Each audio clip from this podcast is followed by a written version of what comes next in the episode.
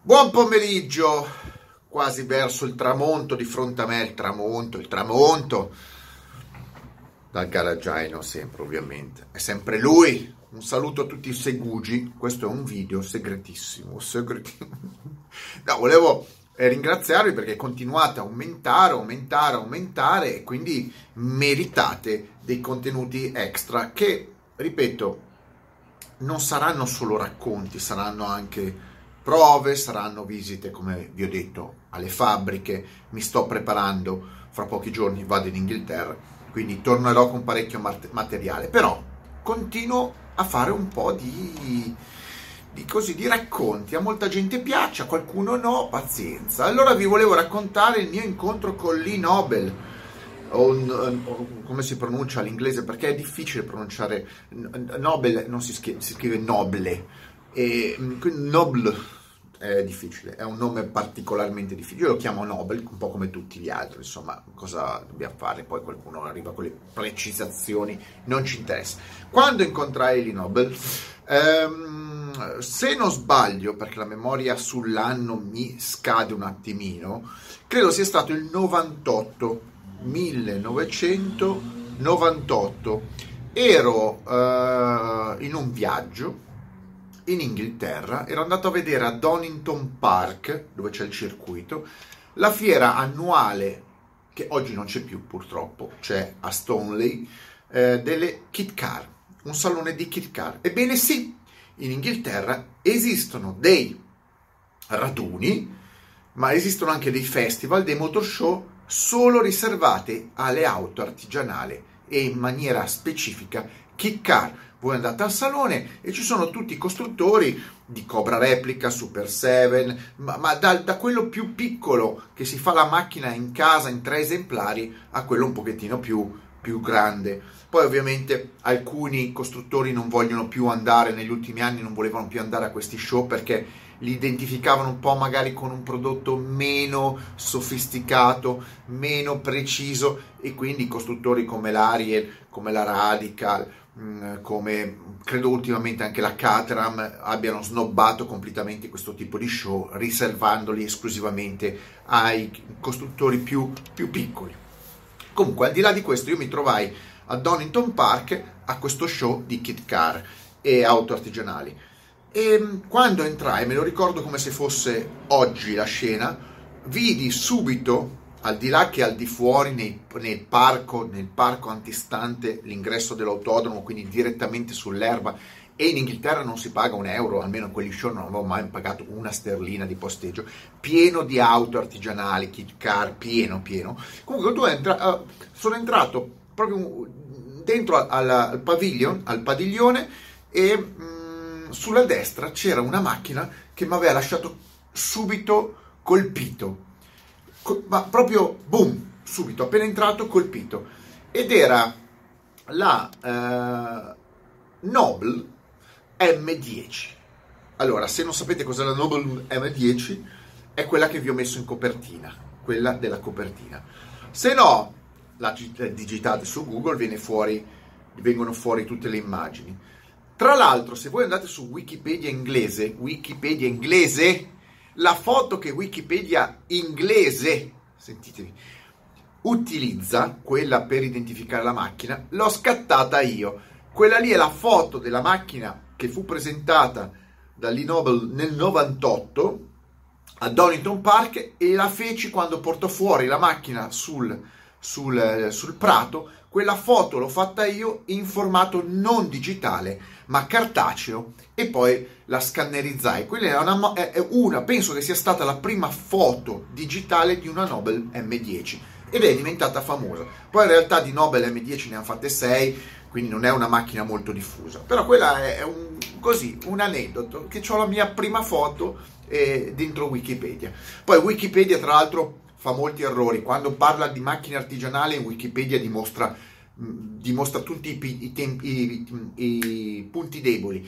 Vi dico, io conosco molto le macchine artigianali, ci sono degli errori madornali, perché ovviamente chi scrive Wikipedia non è minimamente informato comunque non conosce bene i dettagli. Questo vi fa capire come tutto quello che c'è su Wikipedia non è da prendere come oro colato. C'è gente che dice, eh, ma c'è scritto su Wikipedia, e chi se ne frega? Wikipedia non è il, il, il mastro, il libro mastro, mm, è pieno di minchiate, tra cui, eh, poi magari parlerò, tra cui, anzi apro, chiudo la parentesi, la M12 GTO la indicano come prodotta dal 2000 col cambio 5, 6 eh, marce, errori, sono dettagli, però sono errori. E questo vi eh, dà una lezione su non seguite in maniera, eh, in maniera così cieca quello che dice Wikipedia, perché non è esatto, eh, bisogna sempre controllare. Comunque, vi dicevo, contrai l'Inobe che era eh, con la macchina e vi ricordo ancora, aveva, non so se voi avete presente quei tavolinetti,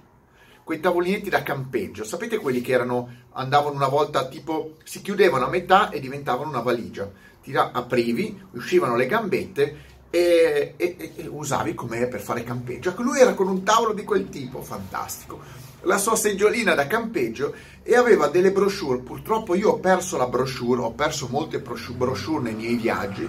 Il suo, la sua brochure fatta in casa con foto, parliamo degli anni 90, quindi non c'erano tutte queste sofisticazioni di stampanti, erano delle foto digitalizzate, eh, stampate a colori e su cui descriveva la macchina in kit eh, di montaggio perché la macchina che era mostrata come fully built, cioè completamente costruita come vedete nella foto, in realtà lui la vendeva a stage. Questa era una cosa particolare perché io non mi ero ancora scontrato sul discorso stage nella mia vita, cioè per me una macchina era costruita eh, sostanzialmente sempre da un costruttore o venivano presi dei pezzi ma non ti venivano venduti gli stage. Quindi quello lì fu il primo approccio che ebbi realmente con gli stage. Stage intendo che hai dei pezzi, per esempio lo, il, lo stage 1 era telaio e sospensioni, stage 2 corpo vettura, stage 3 impianto elettrico e così, cioè a blocchi. Tu potevi comprare gli stage o comprare tutto il, il pacchetto di costruzione. Quindi io mi trovai a dover discutere con l'Inobel che conobbe in quel momento eh, invece della macchina costruita gli dissi ma io la, voglio costru- io la voglio fully built la macchina, la voglio costruita. Teniamo presente che nel 98 questa era già fuori, cioè nel 98 questa si poteva già comprare. La M10 Nobel eh, era una macchina che ricordava un po' la Elise, era un po' più lunga di passo, eh, un pochettino più confortevole ed era una cabrio pura, non era una targa, insomma una derivata simil targa come la Lotus ed aveva più bagagliaio, insomma era una macchina più vivibile. Gli chiesi subito le, le, le specifiche, prima del prezzo ovviamente, e montava posteriormente un motore 2005 V6 Ford Duratec, che era quella della Mondeo, eh, che se non sbaglio aveva 100, 170 cavalli. 170 cavalli, il 2005 aveva 170 cavalli, 175 cavalli, e, ehm, cambio 5 marce, ovviamente pacchetto preso da una Mondeo, peso della macchina che era sotto i 1000 kg. La macchina era assolutamente piacevole, certo non era bella come la Lotus secondo me, ehm, però era molto interessante. Vi devo dire che quello che eh, mi fermò dall'acquisto fu il prezzo, perché purtroppo quella macchina lì, quando chiesi il prezzo, veniva a costare circa 5.000 sterline in più della Lotus. È vero, aveva più cavalli di una Lotus, era più confortevole di una Lotus, però non era una not- Lotus, era un, un, un oggetto nuovo, eh, fatto in scatola di montaggio o assemblato in garage e comunque non aveva certamente il prestigio di una, di una Lotus. E quindi il prezzo era il grande limite. Eh, vi dico che parlai a lungo con l'Inobel perché meritava, quella macchina meritava molto, tant'è vero che finito quel motoshow lì, tornai eh, una o due volte in Inghilterra, adesso mi sfugge, a visitare l'Inobel direttamente a casa sua e la macchina lui l'aveva costruita in casa, avete capito? Cioè lui aveva un garage e con la sua bella tazzona di tè eh, si parlava e si costruivano le macchine nel suo garage. Il problema che che gli dissi è che quello, quella macchina lì era molto interessante, carina, eccetera, ma il prezzo era fuori da ogni logica. Ne era difficile piazzare una macchina di quel tipo e io consideriamo che io ero già gio- ero molto giovane, ma già ragionavo un attimino commercialmente. Si può vendere una macchina che è in concorrenza con un brand come Lotus che ha un nome sconosciuto? E, e quello era il, il punto di domanda. Difficilmente, difficilmente. Tanto è vero che gli chiesi più volte di eh, vedere, di rimanere in contatto se lui trovava altre soluzioni, magari montare un motore più piccolo, scendere di costi, ma ovviamente l'Inobel è un tipo abbastanza è un progettista abbastanza rigido con le sue idee, va avanti con le sue idee, quindi andò avanti col suo progetto. Venne fuori qualche mese dopo che eh, si mise in società con un certo Moi, tanto è vero che la, la Nobel all'inizio si chiama Nobel Moi, e iniziarono in realtà a produrre la macchina, la M10, non in kit di montaggio, cioè la prima fase di progetto fu abbandonata perché era poco percorribile e deciso di mettere in produzione di serie, chiamiamola così, la Nobel M10. Morale, fecero, presero un capannone, una fabbrichetta piccolina, ehm, fecero le brochure, cioè tutto molto più organizzato e pattinato, non certo nel garage di casa. E ricordiamo che comunque l'Inobel progettò la Ultima, progettò la P4 replica eh, che poi divenne Foreman, la, la Mitec, la Scari, cioè è uno che è conosciuto, ehm, però è sempre stato uno eh, più legato al suo lavoro che in realtà al dio denaro. Sta di fatto che trovò questo finanziatore che eh, gli, gli, finanziò la parte iniziale del business, eh, ma in maniera, eh, diciamola, poco, con poco successo. Sebbene la Nobel M10 venne testata da diverse riviste del settore in Inghilterra e dissero tutti la macchina è ottima, si guida bene, grande, grande telaio, grande tenuta di strada, grande divertimento, una degna rivale della Lotus. Però il prezzo era troppo alto perché non solo avevano ovviamente aumentato la, diciamo, la, la capacità produttiva, la qualità, avevano una fabbrica, eccetera, ma avevano avuto l'idea di aumentare anche il prezzo. Ma se era già caro prima, cioè già a 27-28 mila sterline di allora, era già caro quando una, una Lotus Elise ne costava 23, può uh, aumentare il prezzo di avere successo una macchina di quel tipo? No, infatti credo che ne abbiano vendute, fatte 6, probabilmente vendute 6 o 5, insomma, no, una mi ricordo che rimase in fabbrica. Eh, in fabbrica. Morale, morale, il progetto venne accantonato. Io mh, mm, rimasi in contatto, ma non più in maniera, eh, come posso dire, interessata, perché per me eh, il progetto era finito, non c'era più discussione. Io mi ero rivolto poi ad altri costruttori, alla Birkin, ad altre, ad altre situazioni, alla Tiger, alla Dax. Eh, ero pieno di costruttori e c'era pieno di costruttori in Inghilterra, quindi peccato perché la macchina meritava.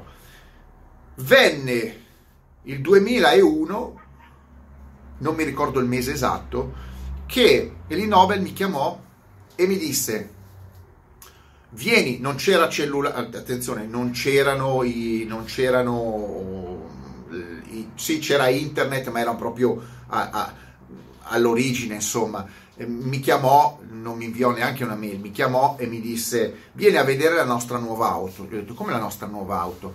Sì, presentiamo la M12, che è un'evoluzione della M10 la gente non sa che la M12 è un'evoluzione della M10. Se uno va a vedere la M10, conosce la M10, vede chiaramente che la Nobel M12 è l'evoluzione del progetto M10, semplicemente portato a coupé, quindi chiuso con un roll bar, eh, una roll cage, ma il giro porta, il giro vetri è tutto uguale. Peraltro il vetro è quello di una Lotus M100 Elan. Cosa fece di Nobel? Migliorò semplicemente la carrozzeria, la rese più sportiva, più aggressiva, anziché mettere un motore aspirato 2005, decise di farsi montare due turbine Garrett e portò la potenza a 310 cavalli, era già un'altra dimensione di macchina, no? Quindi, anziché vendere una M10 con 170 cavalli Spider con una linea un po' classica, decise di, met- di, pro- di presentare la M12, una super sportiva, una sorta di Exige grande. In realtà andava, la M12 andava a occupare un posto vacante lasciato dalla Esprit. In quegli anni non c'erano più le Esprit, la Lotus aveva sostanzialmente abbandonato l'Esprit, l'Exige non era potentissima e non c'erano più alternative in quella fascia di mercato motore centrale di un certo tipo. Quindi si infilò l'Inobel con una macchina da 310 cavalli, 920 kg di peso, motore Mondeo turbizzato. La presentò al salone di, salone di Londra, mi sfugge se Birmingham o Londra in quegli anni, perché poi facevano un ping pong, Londra credo. E giuro rimasi colpito perché parliamo di una macchina del 2001 era molto aggressiva era praticamente il sogno di ogni lotusista avere una Exige una Elise più grossa più confortevole e più potente direttamente factory built. Costava in quel momento la Nobel qualcosa come 42.000 sterline poi la sterlina non mi ricordo penso, che fosse 3.000, 3.000, 3.000 lire una sterlina, insomma facendo i calcoli era un 60.000 euro di oggi, no, più di 60.000 euro di allora. Ehm, tutti questi numeri non me li ricordo. Comunque, l'immagine cambiando pochi elementi, eh, partendo dalla stessa base, eh, cambiò completamente il mercato. È pazzesco come bastava fare un'auto concettualmente con delle cose più mirate a un certo tipo di appassionati e boom, successo.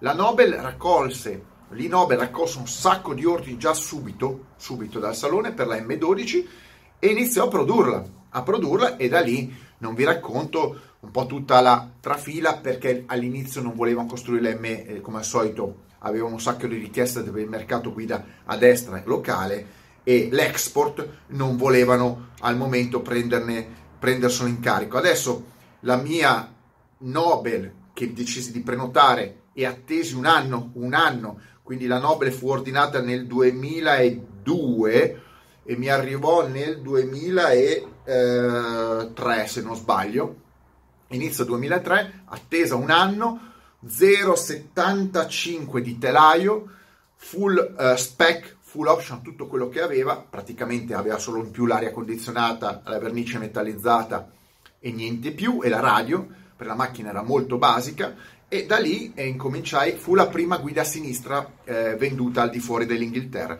E da lì l'Inobel ebbe veramente un boom eh, spaziale per quanto riguardava le vendite in Inghilterra, ma incominciava anche a avere l'export col mercato americano.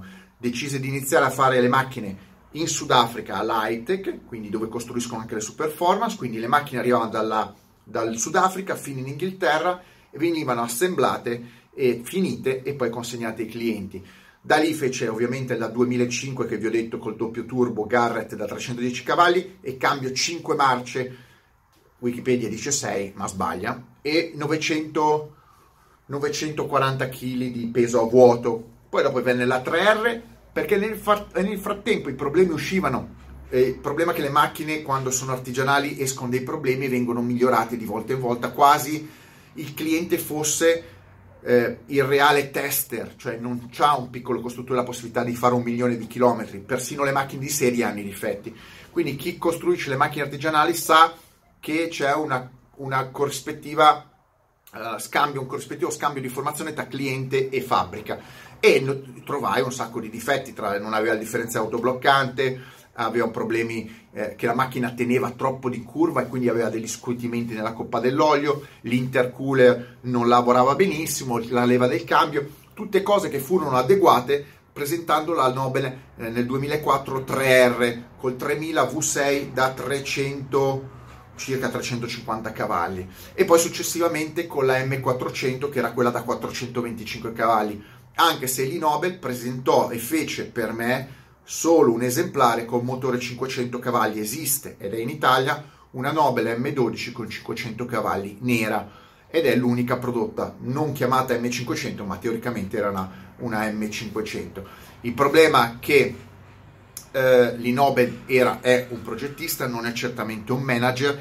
e di conseguenza era più interessato a sviluppare i prodotti o le macchine, il suo divertimento è quello. La gestione della, della fabbrica andò sempre più mm, in crisi per quanto riguardava il cash flow, sprechi su sprechi su sprechi, finché prese dentro nella sua fabbrica un nuovo socio che però decise in, con un colpo, uh, di, un colpo di, di scena, avendo lui i soldi e l'Inobe non avendoli, di mandarlo via, prendergli la fabbrica, prendergli il nome e tenersi tutto quello che oggi è la Nobel, il brand e tutto, ma senza all'interno l'Inobel. La Nobel attuale prodotta, la M600, è un progetto già costruito dall'Inobel e continuato dal nuovo proprietario. Oggi l'Inobel fa delle consulenze, ha fatto vedere delle nuove macchine, ma credo che dovrò aggiornarmi quindi non è detto che non vada a trovarlo e vi porti direttamente da lui informazioni di primissima mano. Chissà mai, mettetemi like, stra like e mega like, ditemi voi se devo andarlo a trovare. Lo chiamo, quando vado in Inghilterra ci vado a parlare e vediamo cosa bolle in pentola, solo per veri segugi. Ciao, buonanotte!